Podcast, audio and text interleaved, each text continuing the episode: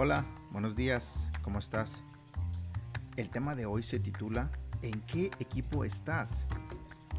La Biblia dice en Efesios capítulo 4 versículo 24, Póngase la nueva naturaleza, creada para ser a la semejanza de Dios, quien es verdaderamente justo y santo.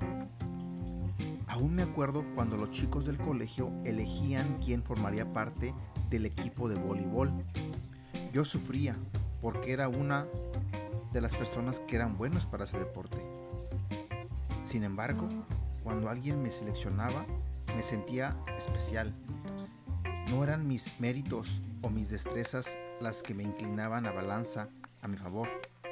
Podría decirse que era la compasión de mis compañeros la que permitía que fuera parte de algún equipo.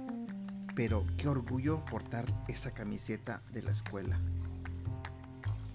La palabra griega agios, que se traduce como santo en la Biblia, significa elegido por Dios. No podemos presumir de nada porque Dios nos escoge por gracia, no por nuestros méritos.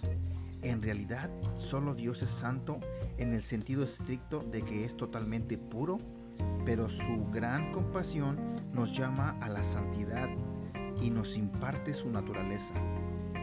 Qué privilegio ser parte de su equipo. Qué privilegio ser parte del equipo de Dios.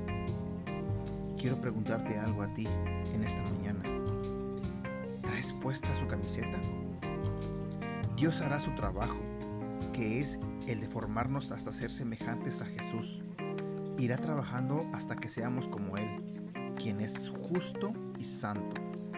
A nosotros nos toca ponernos la camiseta, es decir, ponernos esa nueva naturaleza y dejarnos moldear. Frase para recordar. Ponte la camiseta del equipo de Jesús. Que tengas un excelente día.